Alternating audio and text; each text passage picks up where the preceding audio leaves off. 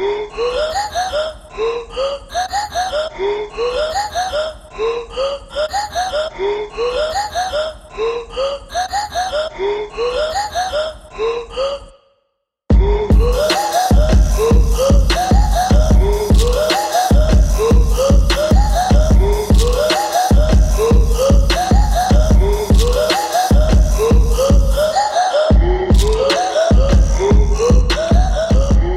This is the SBI Show. Hello, everybody. I'm Ives Galarcep. It is Wednesday morning, and there is so much to talk about in the soccer world. Craziness, craziness, craziness. Lionel Messi no longer plays for FC Barcelona. Didn't think I'd hear those words at least not for a few more new years, and at least not until he went to MLS. But he is not coming to MLS, not yet. He is with Paris Saint Germain. And they have just created the dream team, the new dream team. We'll talk about that a little bit. Obviously, the focus here in SBI, the focus here on the SBI show is American soccer. And yes, we actually have tons to talk about on the American soccer front. We have transfers. Josh Sargent.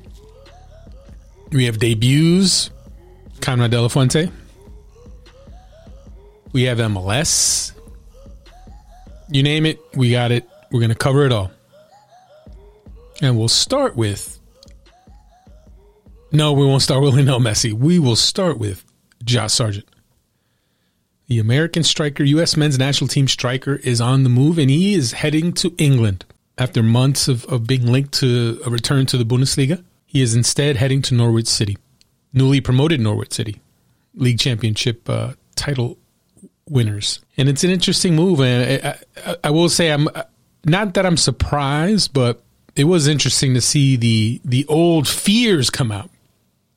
Fears among American soccer fans who, uh, at the idea of an American striker going to England because of the traumas of the past, because of Jozy Altidore and his failed stints at Hull City and more painfully at Sunderland. And here we are all these years later, Josh Sargent completing an uh, $11 million move.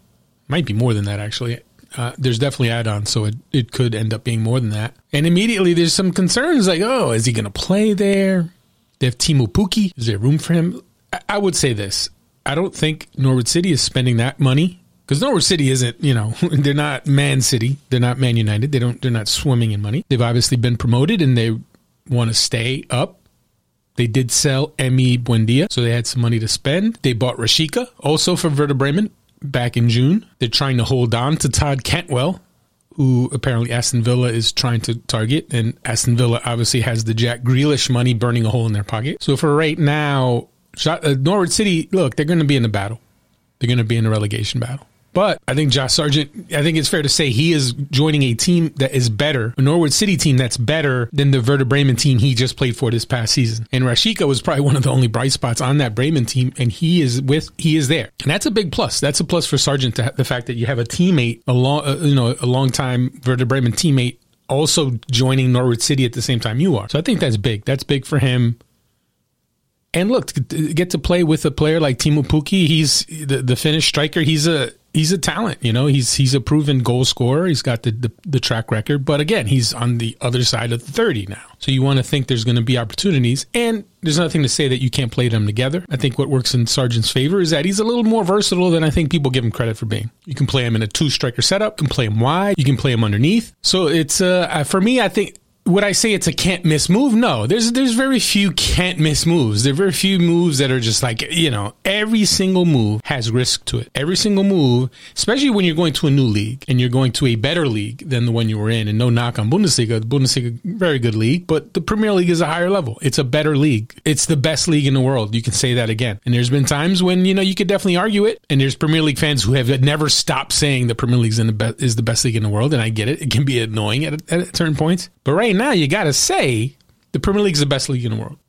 So you can understand why Josh Sargent wants to go there. And no, it's not just about the money. I know the money helps. He's going to get a bigger payday playing in the Premier League than he than he ever got in the, in the Bundesliga. But while the money is nice, as the you know a player, especially a young player, it's the challenge. It's the challenge of being able to succeed in the best league in the world. Because if you succeed, it's kind of like the old uh, New York, New York uh, lyrics. If you can make it there, you can make it anywhere.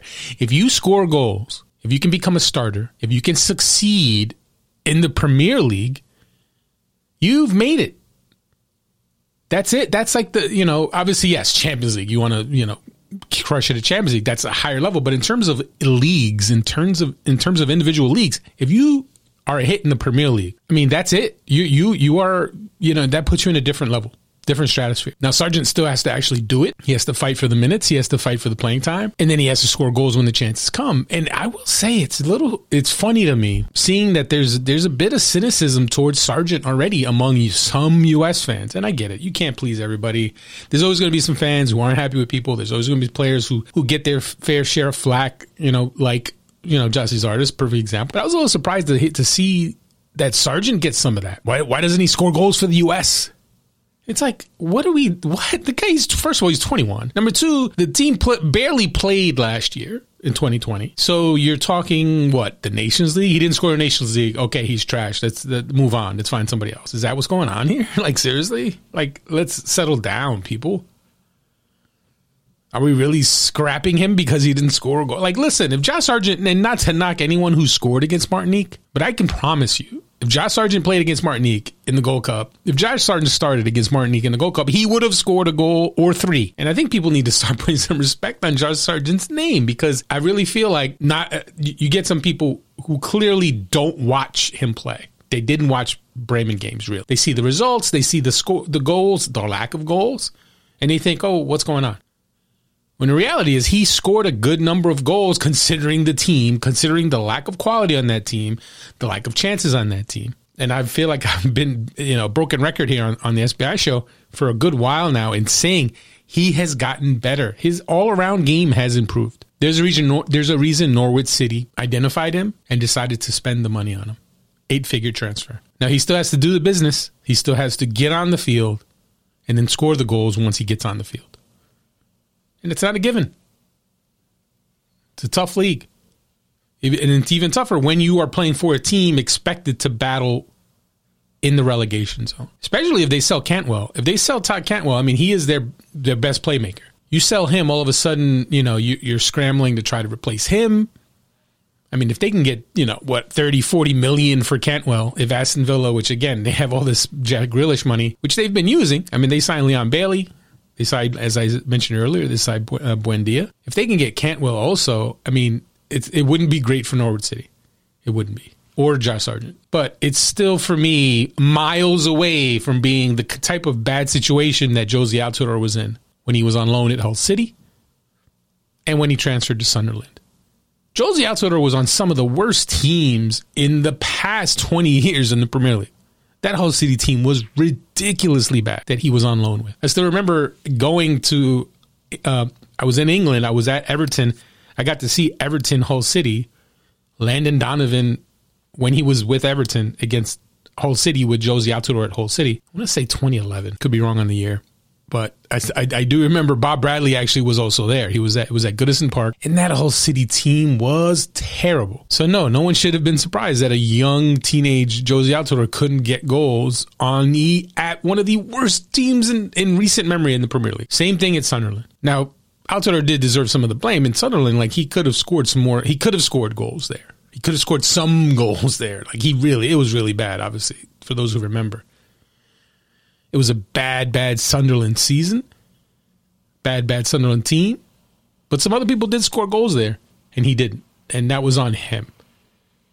But I, I got to say, I think it's unfair to even think about trying to group him and Sargent in that in those situations. It's just not. They're not. It's apples and oranges. It's like worse than that. It's apples and watermelons. Apples and pine. It's not close. Sargent is heading. Sargent is going to the Premier League with a considerable amount of Bundesliga playing time under his belt and experience. We're talking about 80 games of experience under his belt. So he's not he's not a kid. I mean, he's young, he's still 21. but he's got some serious minutes under his belt. He's got some experience, much more than Altidore had at Hull City, and playing at a higher level than Altidore played at in the Netherlands before he went to Sunderland. So I just don't. I really don't like the comparisons, and I think it's like really are people that like this wasn't even it wasn't even that recent the the Altidore thing. So I just it just struck me as funny that people would dig those up, dig that up as a reason to worry about the uh, the the Sargent move. I don't know. It's just it's funny to me. But anyway, going back to Sargent and getting to the point, I actually like the move. It's going to challenge him, but I think he's up for the challenge. I think he's going to get on the field. I think he's going to fight, and I think he's going to do well. Well enough to you know continue to be a factor there, and well enough to keep himself sharp for the for the national team. Which at the end of the day, if you're if you're an American soccer fan, that's kind of what you care about most, right? U.S. men's national team. You want the best U.S. men's national team players playing regularly, playing at a high level, and that's what he's doing. So we'll see what happens. You know, when you want to talk about a transfer that looks like it's pan, it's panning out pretty well, we got to talk Konrad De La Fuente. First game for Marseille, Ligue 1 debut, and he has a great game. He sets up the first goal, gets an assist, great move to uh, set up an assist on the first goal in a comeback Marseille was down 2 0. De La Fuente helps, helps set up the first goal and sparks a comeback. They win 3 2. Dream start. Dream debut. And, you know, it, it's just interesting in the context of what's going on at Barcelona, right? With Lionel Messi and the disaster at Barcelona, the financial disaster at Barcelona. And I know, I, you know, it's only natural to think, wow, man, like if only, if only he had stayed at Barcelona. Now with Messi gone, he could have got some playing time there. But you got to understand, Barcelona's in such financial distress. They were just scrambling to sell anything that wasn't tied down they were selling whatever they could get, you know, ten cents on the dollar for. And unfortunately, uh, De La Fuente was a was a victim of that. But De La Fuente was one of the commodities they had on the books that they could sell, and they sold them. And guess what? He's doing well. Off to a good start. Marseille is a very good team, and all of a sudden, Ligue 1, there's a lot more eyeballs on Ligue 1 now with Lionel Messi there. So that's good for everybody in the in in, Fran- in the French league. It's good for De La Fuente. It's good for Tim Weah. And all of a sudden, you, I mean, you can definitely argue right now that you know, in terms of American soccer fans, America, the American soccer fan base has much more reason to care about Ligue 1 than La Liga.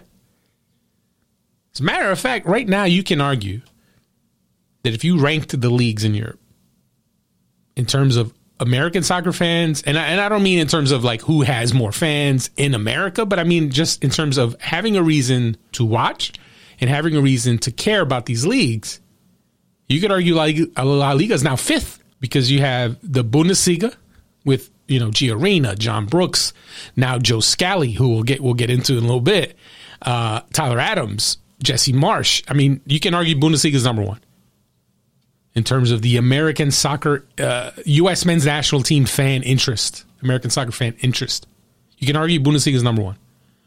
Premier League is obviously the, you know the most popular league in the world, and you know how many American soccer fans love the Premier League. So you can make a case for for Premier League being number one. I'll put him at number two. You got Pulisic. We'll see how he does this season with Chelsea. Obviously, Chelsea now adding Romelu Lukaku, so minutes and playing time in the attack, it's going to be even tougher, even tougher fight for playing time. But you have Pulisic, you have Sargent, you have Zach Steffen, who you know obviously he's, he's Ederson's backup, so you wonder how much time he's going to get but it's a decent amount of, of there for American soccer fans to kind of keep track of. Now, and now you have Serie A. Serie A has all of a sudden jumped in and moved up the ranks because you have Weston McKennie at Juventus. You now have Gianluca Busio and Tanner Tessmann and potentially Erik Palmer Brown at Venezia. You have Bryan Reynolds at AS Roma. That's a that's a pretty nice uh, collection, especially when you think about how many years it was just unheard of for Americans to be in Serie A. I mean, Michael Bradley obviously went. He was, you know, he had his time at uh, at Chievo and then Roma. You had at one point Joshua Perez, who's you know briefly, the, you know, in, in Italy as well. But now you actually have a reason. If you're an American soccer fan who doesn't otherwise have ties to watch or care about Serie A, Now you have multiple storylines. You have multiple things to follow. So Serie A is, is, is up there now. That you can argue they're third. And who's fourth? La Liga, you have Sergiño Dest, and that's it.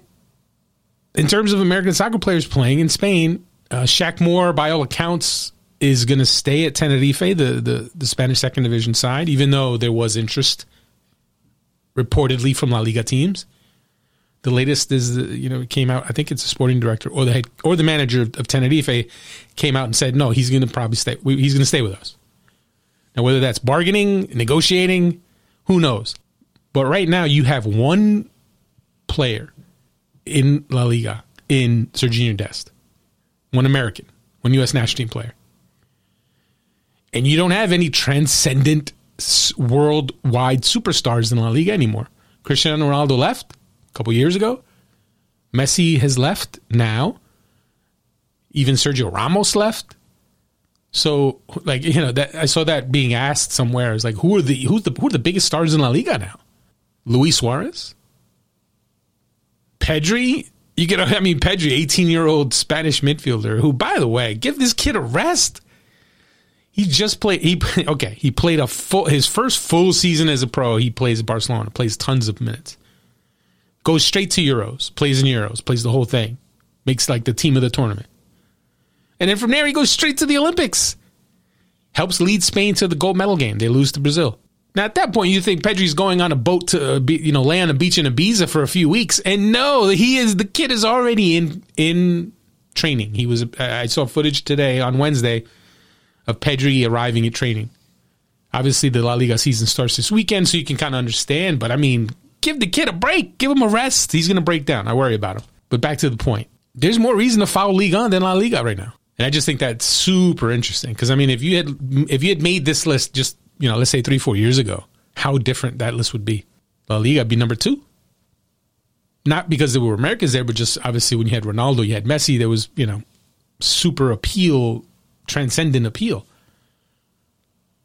But tell you what, Serie A and Liga, much more reason to follow if you're an American soccer fan. Now, I know I've gone a complete tangent there, but uh, in terms of talking about those European leagues, obviously the Bundesliga, which I just said is probably number one, and it's because of players like Gio Reyna. And I got to talk about Gio Reyna because he looked pretty sharp in Dortmund's DFB Pokal win over last weekend. He was one of their better players. You could argue, obviously Erling Haaland was was the goal scoring dynamo as he always is, but watching Gio Reyna, he looked super confident he looked really sharp. And obviously, it, it's DFB Pokal. It's you know they're playing Wiesbaden. It's not a high level team, but still, he looked good. He's wearing the new number seven. He inherited from Jadon Sancho. Now that Sancho's moved on to Man United, and Reyna's it's going to be a big year for Reyna because as as good as he was last season, he's going to have m- much more responsibility this year. They're going to be looking to him even more to create and to lead that attack and to really help set up chances for Erling Haaland. And he's up for it. I think he's ready for it. I think he's going to have a huge year. Double digits, double digit goals, double digit assists. You should kind of target that as can Reyna do that? Can Reyna deliver that? I think he can. Still only 18, which is crazy. But we all have seen how talented he is and how important he is for the U.S. men's national team. And now that his role is increasing at Dortmund, I think you're really going to see him blossom and take that next step. And you know what? Who knows how much longer he'll be there? because I think he's definitely due for a big move in a, in a couple of years. Two years tops. I give him two more years at Dortmund's tops. More likely one more year, but he's off to a good start, and you love to see that.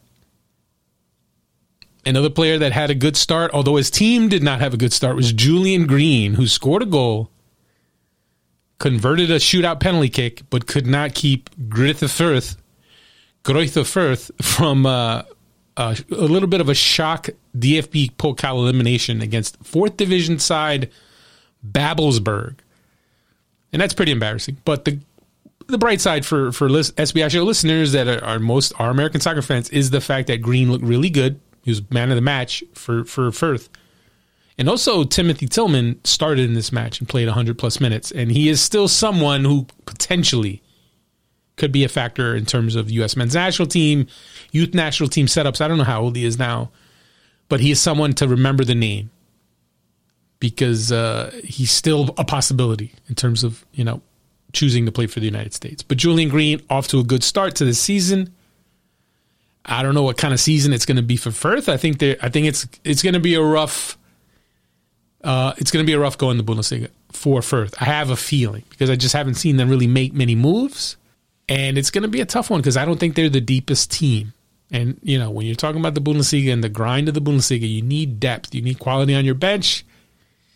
I think that's where Fürth is gonna is gonna struggle. But as long as you want, as an American soccer fan, you want to see Green do well. And if he, you know, you you have to, he has to know that he has to play well, not just for his club team, but also for his chances for the national team. If he is going to have a role in World Cup qualifying in September, he has to get off to a fast start in the Bundesliga. And it, it does bode well that he was their best player in this loss, this Pokal loss kind of shows you, yeah, you know what? He's up for it. He's ready to go. He's flying into this new season. And I think he absolutely can be part of the World Cup qualifying setup, especially when you consider Greg Berhalter has already said he's going to have a larger squad.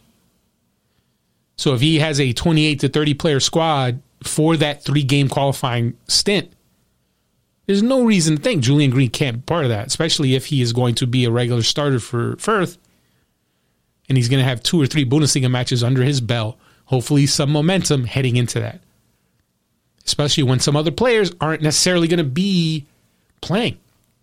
Someone like Gianluca Busio just moved over to Venezia. Is he going to get playing time right away? Remains to be seen. So remember Julian Green because I think he's going to be a factor for World Cup qualifying. Another American who made a debut in Germany, Joe Scally earned a start and actually played really well.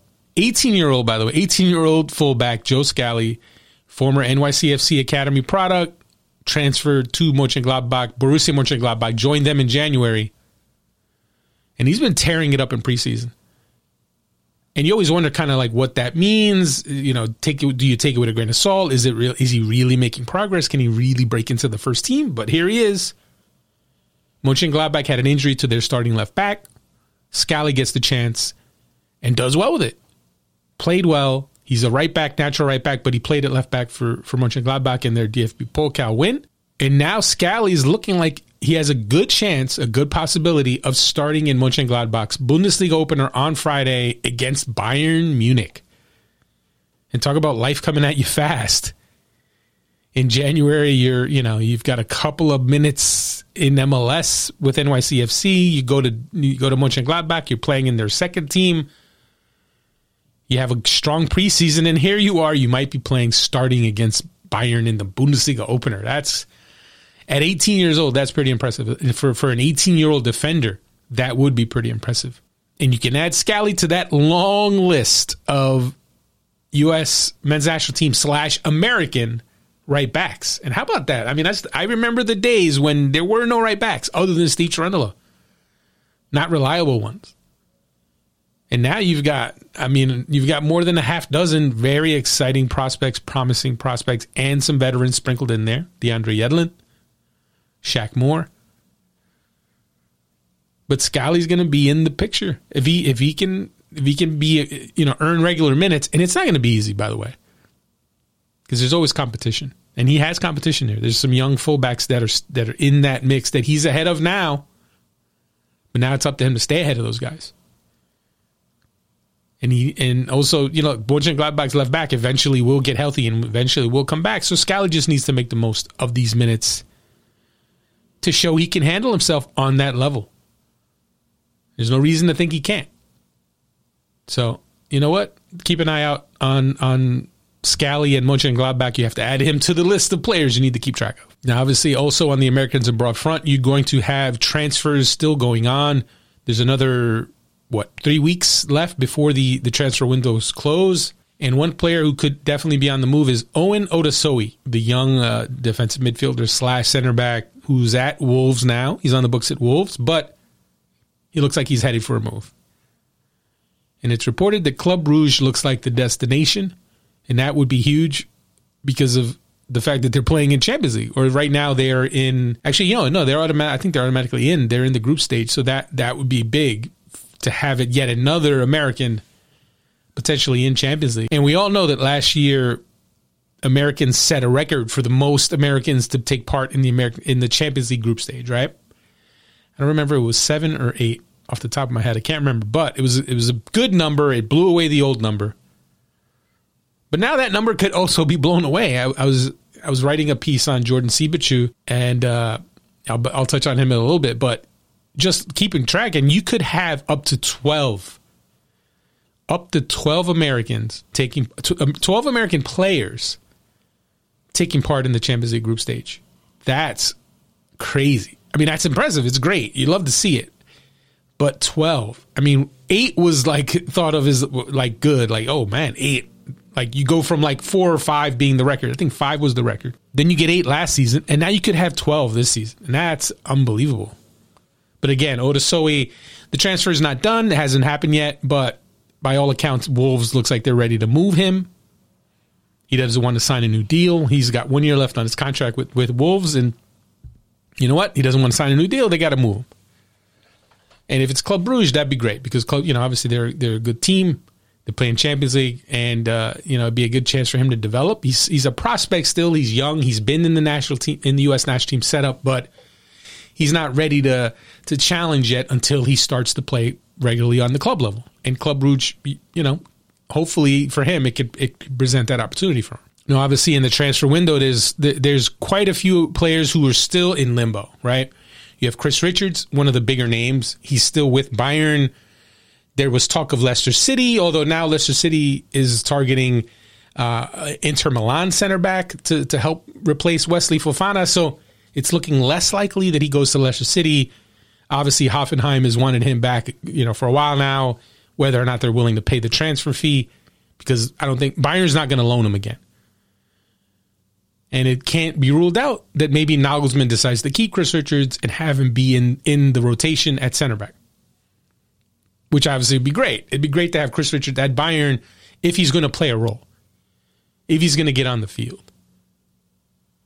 I mean, you don't want to just go there and be like the fourth center back and never get on the field, play a little bit of Pokal, and that's it. I mean, that's not enough for a player like Chris Richards, who, who's you have to think has aspirations to jump into the national team setup compete for playing time there, compete for a starting role with the men's national team. He has that talent, but he needs to play. He needs to be playing regularly and consistently because the competition at center back with the U.S. is is is strong. Miles Robinson and James Sands. I mean, these two coming off the Gold Cups that they had, especially Robinson. I mean, right now, Robinson, Miles Robinson, and John Brooks are your starting center backs for World Cup qualifying, in my opinion. No question about it. But after that, it's pretty wide open. Mark McKenzie has started the the Belgian season starting league matches, but he didn't start in the Champions League playoff qualifiers for for Genk. So you kind of wonder where he's at. He's in the picture, obviously. You have Walker Zimmerman in MLS. Matt Miazga still sorting out his club situation, so you kind of, you know, I don't know if he's going to be in the picture for September, to be honest. But point is, it's a pretty open situation but Richards needs to be playing. And as much as I know that they're, uh, you know, and I, I'm part of the group, I'm part of the group that believes he is one of the most talented center back prospects, absolutely future starter for the national team. But if he's not playing, I don't know if he's on the team in September. As much, although working in his favor again, the fact that Berhalter is going to bring a bigger team than normal, so could help him. But listen, if he's not playing, let's say, say let's say Richard stays at Bayern. He's fourth choice center back. He's not playing, doesn't get any minutes. He's sitting on the bench for the next three weeks. I don't know if anyone could blame Berhalter at that point if you don't bring in a Chris Richards when he's not playing. Over options who are playing and who are have the match fitness, the match sharpness. Because I already can see it. Heaven forbid heaven forbid Greg Berhalter calls in some MLS center backs over Chris Richards, who obviously some people love, and I I've been singing his praises forever. But you need to be playing, especially at center back. It's one thing to be an attacking player that you know you could throw out there, or even a goalkeeper. Like obviously Zach Steffen, who isn't necessarily going to be playing consistently, but a center back. You want a center back who's playing consistently. So the fact is, there's just other center backs who are more than likely going to be playing consistent minutes and be sharp and fit come September. So if Chris Richards isn't part of that, if if Chris Richards, even if he doesn't make the September group, right, he's going to be there eventually. He's like, in my opinion, because I just think he's that good. But if it doesn't happen for him, I don't think anyone should be freaking out in, if he's not part of the group in September. But hopefully it gets sorted out, his club situation, and we know what's going on. And hopefully, whatever happens, he's somewhere getting games. Hopefully that's Hoffenheim. Maybe it's still maybe it still ends up being Leicester City. I don't think it'll be Bayern, just because it's tough there. You know, it, it's it's tough for him to get on the field consistently unless he's completely blowing away Nagelsmann in training, which would be great to see. But it bears watching. He, he's he's definitely if you're thinking about Americans who still have to sort out their club situations this month. Richards is right near the top of the list just because of his talent. Because you need him to like he needs to settle somewhere that helps him get time. But he's not alone. You got Cameron Carter Vickers, you've got Erik Palmer Brown, you've got obviously Miazga, and uh, and then Otasowie, who's still it's that still needs to be worked out. So there's quite a few Americans still, and then uh, you know Reggie Cannon, another one. Reggie Cannon does not want to stay at Boavista. They don't want to get rid of him. They don't want to sell him because they have a. My understanding is they have a transfer ban, so they, it's all well and good for them to sell him, but if they sell him, they can't replace him. So that's why Reggie Cannon probably isn't going anywhere, which is unfortunate for him because he wants to go. Uh, from what I'm told, uh, I think it was Nottingham Forest in England was interested in him. They wanted to bring him in. There was a team in Italy that was interested in bringing him. But if uh, if Boavista doesn't, if they can't sell, don't want to sell, Reggie Cannon just got to play it out. So yeah, it's going to be an interesting last few weeks in the transfer window for Americans abroad. Uh, I think that's it. I think we've covered the Americans abroad category. And now we can talk a little U.S. men's national team, even though all of this previously was somewhat pretty much U.S. men's national team related. But I did want to talk about the September qualifiers, and I'm not going to get into a full deep dive into the teams. But what I'll do is, for now, I'll talk about the goalkeeper position and the and the defenders. And then next episode we'll get into midfielders and striker and forwards. Just to break it up a bit. Because if I tried to talk about the whole team, that I mean that would just take forever. So I'm gonna write a piece for SBI. And you'll be and as you're listening to this, you should be able to go on SBI and read it because it'll be out by then, hopefully. If not, it will definitely be out at some point on Wednesday. But I will break down the players that I see right now being part of Greg Berhalter's qualifying camp. And as I said earlier, it will be a bigger team than normal because of the fact that you have three games and Berhalter is going to have to rotate some players. He's going to need a bigger squad. So whereas normally you get 21, 22, 23 players in a camp, now you're going to get you know, 26, 27, 28. Could we see up to 30? That's that's going to be a, an interesting one. So I'm going to project 30.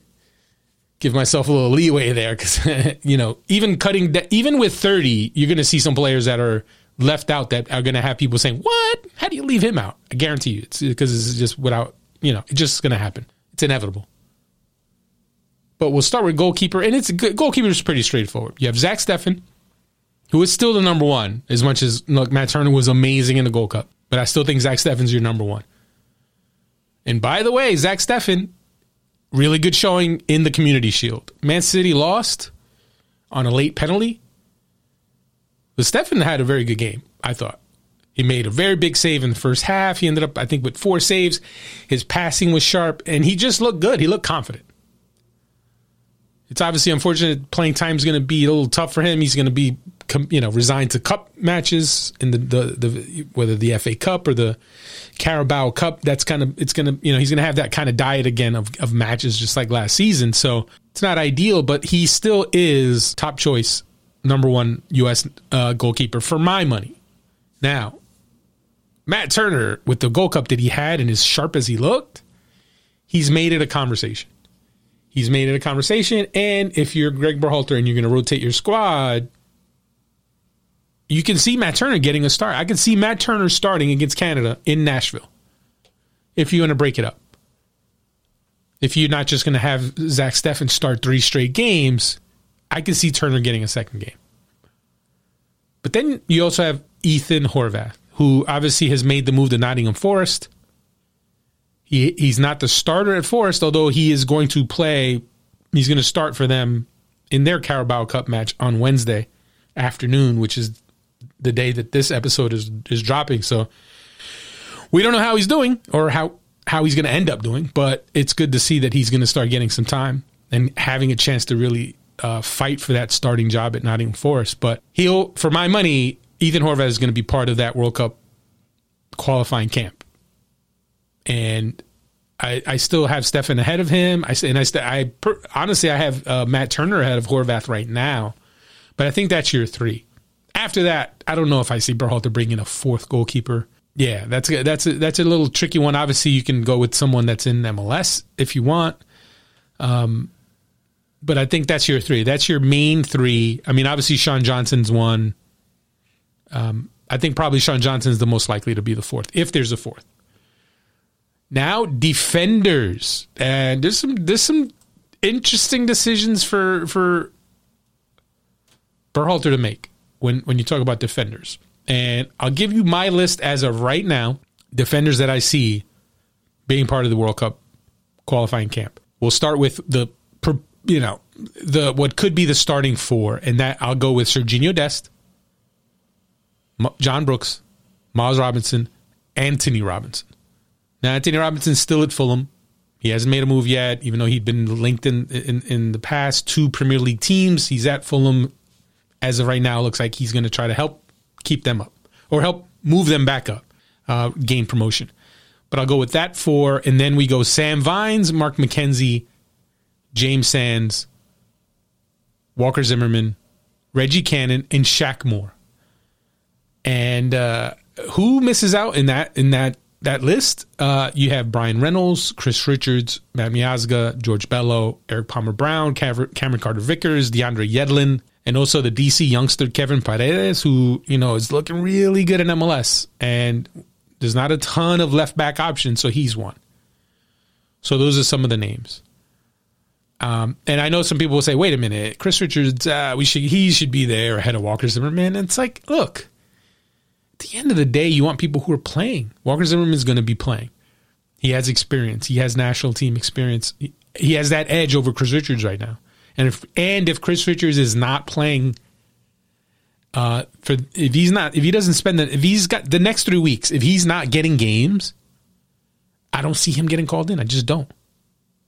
Now maybe Berhalter proves me wrong. Maybe he brings him in anyway, or or maybe he, he does choose to bring him in, but I don't know if I see it. Now, if Chris Richards goes back to Hoffenheim, if they buy him, or if he goes to Leicester City and and you know works his way into the lineup, things change. Absolutely, things change. Or you know what?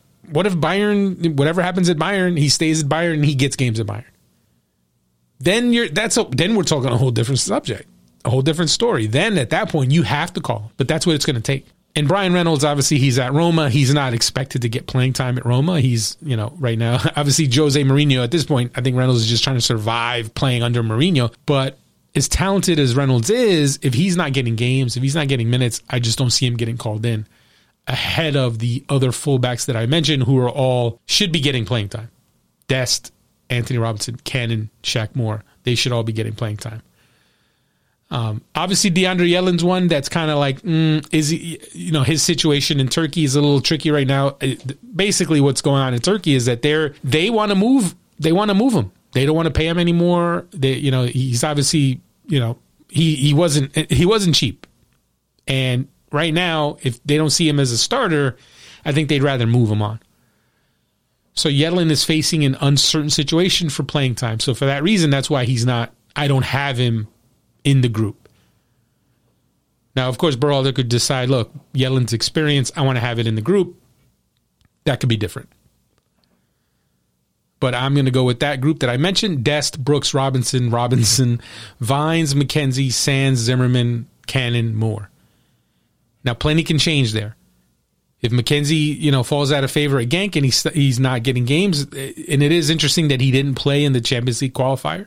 He didn't he didn't play in that in those, so that bears watching. And for me, I tell you what, James Sands, I like anyone who didn't watch the Gold Cup, he was unbelievable in the Gold Cup, and his versatility. I mean, you want him in the group. You got to like for me, you have to bring him. If you're if I'm Greg Berhalter, I have to bring James Sands just because of the versatility. He can play center back. He can play defensive midfielder. He can play in the middle of a three. He can play in the middle of a four. So he can do all of these things. And he showed you in the Gold Cup that he can handle himself. He had he played he played well against Mexico in the final. And I know he had some struggles against Qatar in the semifinal. Yes. But overall, as a tournament, I think James Sands' stock went through the roof in terms of the national team. So he, for me, is going to be part of the World Cup qualifying setup. So we'll see. That so that's you know goalkeeper, that's defenders. Um, there's still what is it? Again, there's still three weeks, so things can change, things can happen. I mean, in Bryan Reynolds, perfect example. If bryan Reynolds, if if Jose Mourinho decides, look, I like bryan Reynolds, I'm going to put him in my lineup and play him, and he plays the next three weeks and he's doing well, obviously, in that case, Berhalter has to look at that and say, look, he's he's played his way into the lineup at Roma, he's getting minutes, he's and if he's doing well in that situation, yes, you call him. You don't just call players just because they're at these teams. You call these players if they're at these teams and they're actually playing. So for right now, Reynolds, Richards, they're out, but anything can change in the next three weeks, in my opinion. So let's keep track. So we've covered Americans abroad, U.S. men's national team, and now we'll wrap up talking some MLS. And it's uh, Tuesday night was an interesting one because you had the Leagues Cup uh, which is a new tournament between MLS teams and Liga MX teams. And I know, uh, I know some people are like skeptical, and you can put me in that group because I'm not buying it. I don't see the point of it. I still, the fact that MLS still hasn't sorted out the Champions League and won the Champions League and finally overcome that hurdle of beating Mexico in the Champions League like how do you how do you have that still being an issue? And then you turn around and you create this competition. And i get it. I get the i get the motivation. I get why they're doing it.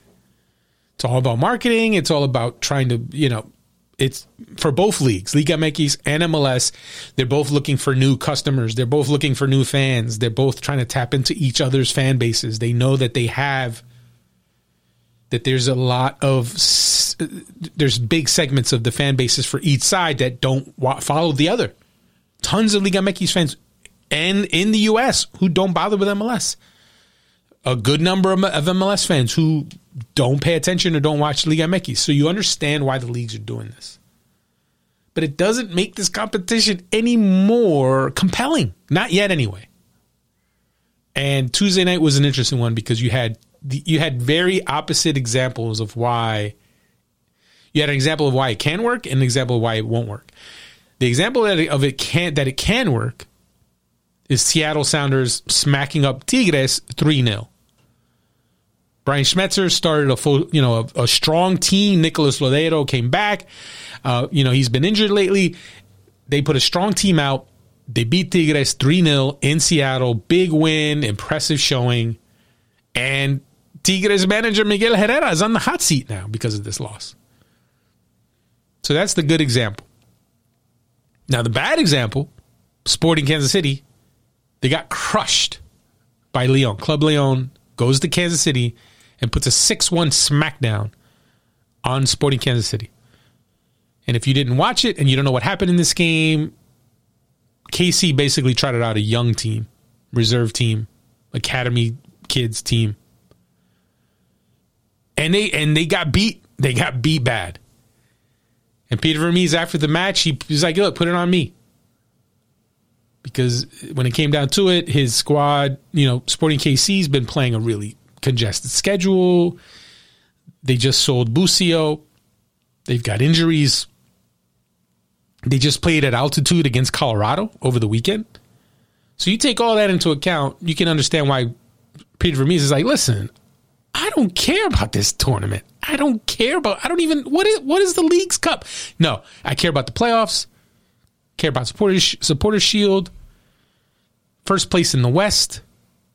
These are the things I care about. MLS Cup. That's what I care about. Not Leagues Cup. So I don't blame Peter Vermes for going with a younger team. Just like I don't blame Brian Schmetzer for deciding to go with a full strength team. Each team should be able to do what they have to do and what they're able to do. Could Sporting KC have put out a stronger team? Absolutely. But if you just played at altitude a few days ago, you played in Colorado a few days ago, and now you turn around and you got to play on a you know on a Tuesday against a good Club Leon team, a, a, a, Club Leon team, by the way, that I'm sure was looking for a little revenge on MLS after being eliminated by LAFC in the Champions League. Uh, what is it? It was a, at least a year ago, right? Feels like two years ago, but I want to say it was a year ago. So it's interesting, and that, it, now you. Going into this whole thing, I thought, look, I'm sure, sure MLS officials are telling these teams, take it seriously, put your best teams out we're really trying to sell this competition. We're really trying to like you know make it a thing. But at the end of the day, the coaches got to do what they what they feel is best for their teams. And obviously, on Tuesday night, you had two coaches completely opposite approaches, and I don't blame either. So now you look at NYCFC; they're going to play Pumas at home, and actually, I like their chances because I don't think the Pumas is not a is not a great team, and NYCFC is playing really well. But again, it's about balancing. They just played in Toronto on uh, uh, over the weekend. Tough match, two two draw. Now they have to play this Pumas team. They should beat Pumas, but it's a challenge. Ronnie Deila is going to have to consider mixing things up. I don't see him going Vermes route with all a super young team, but I don't know if we should expect a full, full, full strength team NYCFC team. And then you have Orlando City taking on Santos Laguna in in in another league's cup match, and I think I think Oscar Pareja is going to put a strong team out. Oscar Pareja coached in Liga MX. He coached Club Tijuana, so I, I am pretty sure of these coaches. I'm sure he has respect for this competition and what it can represent, and understands what it can represent. So I see Orlando City taking it seriously, and the fact that Nani didn't start over the weekend against Cincinnati tells me that now he came off the bench and still did his thing and helped uh, help Orlando City get a point in Cincinnati. But I think the fact that he didn't start shows you Oscar Pareja is ready to take this competition seriously. Now let's talk about a competition that really matters: CONCACAF Champions League. And the Philadelphia Union are heading to Mexico to take on Club America in the semifinal first leg. Jim Curtin rested a lot of his starters over the weekend against New England with the intent of putting in a strong showing in this first leg. And it can't be overstated how important this first leg is because you cannot afford to get beat up in the first leg and give up, you know, three, four goals and then just have that un, you know, that mountain to climb in the second leg. I think Jim Curtin understands and the Union are a good team that I think can absolutely compete. Are they going to beat Club America? I think it's really tough. Club America is a stacked team in in the context of CONCACAF. And it's always relative because I know you always get some casuals who come on and like, wait a minute, ah, these teams are like whatever. It's not, you know, PSG or Man City. Like, look, everything is always in the context of North America, of MLS, of the US and Mexico. And in the context of North America, Club America is stacked. So it's not going to be easy, but the uh, working in the union's favor is the fact that the union are in in the middle of the season. They're in mid-season form. They should be as sharp as they're going to be. Club America very early in their season. So that there's an advantage there. And before anyone says, "Oh, that's not fair," listen, that's the same advantage that the Mexican teams have had in Champions League forever. Knockout rounds in the Champions League are usually March, April when MLS is just starting their season and when Mexican teams are two months into their season. So it's, it's been an advantage for Mexico for years. Now MLS is going to get an opportunity to have that advantage. Will that be enough for the Union to knock off a team like Club America?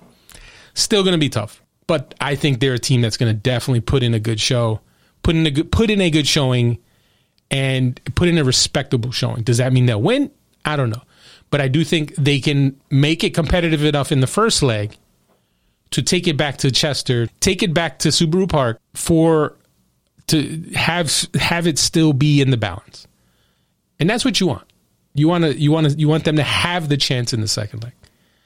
So I'm looking forward to that. Definitely looking forward to that match. I think that's going to be a fun match. I think it's going to be a good match because the Union are a good team. So we'll see. We'll see how they do. Uh, in terms of the weekend's results, as I said, the uh, the Union lost to New England uh, two to one. Obviously, look, New England one of the best teams. Actually, they're the top team in the league right now, and I want to say I give the Union credit the fact that it was even close. It was two to one uh, penalty. Uh, Gustavo uh, followed up his own saved penalty to win it. But the Union gave it a go. The Union gave New England all they could handle with a team that was a very young team. And how about Paxton Aaronson, younger brother of Brendan Aaronson, scoring a golazo, his first goal. And there's another name. Add another young American to the list of players that you need to keep track of. Paxton Aaronson you know, there's talk that oh he could be better than he could be better than his brother Brendan, and that'd be that'd be pretty damn impressive. So keep an eye out. Remember the name. You had Atlanta United beating the Columbus Crew three to two, finally winning. I don't know what the streak was, twelve games, thirteen games without a win, whatever it is. They finally have won, and they look good doing it. They look good, and the, I get it. The crew are not the crew are in a slump right now. They're not in a good way right now. Caleb Porter's got to be, you know, punching holes in walls right now at the fact that his team is just really in a bad slump right now. But if you're Atlanta, if you're and you're Rob Valentino, you're feeling pretty damn good that you can go to Columbus without Josef Martinez and you get a win. That's huge. And Ezequiel Barco looking good. Ezequiel Barco looking like the player they hoped they would they they were getting when they signed him. I mean, that's huge. Especially considering with this play, the, the designated player signing they just made. When you had when you add that to Josef Martinez returning, and just the different vibe around the team once Gabriel Heinze was removed as head coach, things are looking up in Atlanta. Now, are they going to keep Miles Robinson? Are they going to keep George Bello, or are they going to sell Bello? I don't, I don't, I don't think they're going to sell Miles Robinson. At least not now, not in the summer. But maybe, just maybe, Atlanta can make a push for the playoffs. I know I said I want I don't know if it was last episode or or the one before that. I, I was like, nah, Atlanta, look it's time to look at next year. No chance. But I'm looking at the standings. Atlanta is six points out of the playoff places. That's you know, six points out of the playoff places halfway through the season. Is it impossible? No.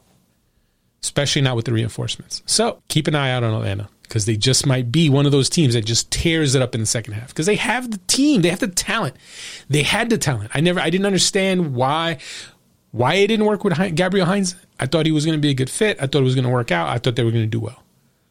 But Rob Valentino, I get you got to give Rob Valentino some credit. He's doing well with them. Is he going to get the chance to finish out the rest of the season as the interim? At this point, it's looking like that. And uh, I tell you what, Atlanta could absolutely be a team that just gets hot in the second half. Keep an eye out. Uh, other results to keep track of TFC rallied from 2 0 down to tie NYCFC. And this was an interesting one because, for one, NYCFC, again, in the first half looked unbelievable. And to go up to Toronto and outplay TFC in the first half, it was impressive. But what needed to be what needs to be pointed out about this match was Jozy Altidore and Michael Bradley were taken out of the match in the, early in the second half, or was it halftime? It, they were taking out taken out of the match with the team losing 2-0. And once they were out of the match, TFC with the substitute TFC with the substitutes that they made were re-energized and they rallied to a 2-2 draw. And it's interesting because in the in the follow-up to that, TFC announced that they're going to keep Javier Perez as the as the head coach for the rest of the year. So my question is this, right? Uh, so Michael Bradley, he plays every game. And they've been playing a congested schedule. And I just have to ask at one point, do you have to consider trying to do a better job of managing his his minutes, managing his how you use Michael Bradley? Because because Michael Bradley at this point in his career is not a 90 minutes twice a week player. He just isn't. He doesn't have it. He doesn't have that gas tank. When he's rested and when he's, you know, the battery is fully charged, he can still give you a very good game. But I think we saw against NYCFC in that first half, he did he didn't look up for it. He looked tired. And I think that's going to be the big question for Javier Perez is how do you manage that? Because I'm sure Michael Bradley wants to play every minute, every game. He want he never wants to come out. He never wants to be out. He wants to be a starter every single game. And that's that's going to be the tricky part. And as far as Altidore goes, I, look, Altidore I think he'll be all right. I think he'll be fine. But Bradley is one where, in terms of managing, because when he's he can still give you a high level, but even is even Bradley willing to make that concession? Is he, is Michael Bradley himself willing to start to to buy into the idea of of having his minutes managed, of not playing every single game ninety minutes or starting every single game when you're playing every three days? He's not 25 anymore. He's not 27. He's not 30. He's like, what? How old is he now? He's he's not a, he's not a spring chicken anymore.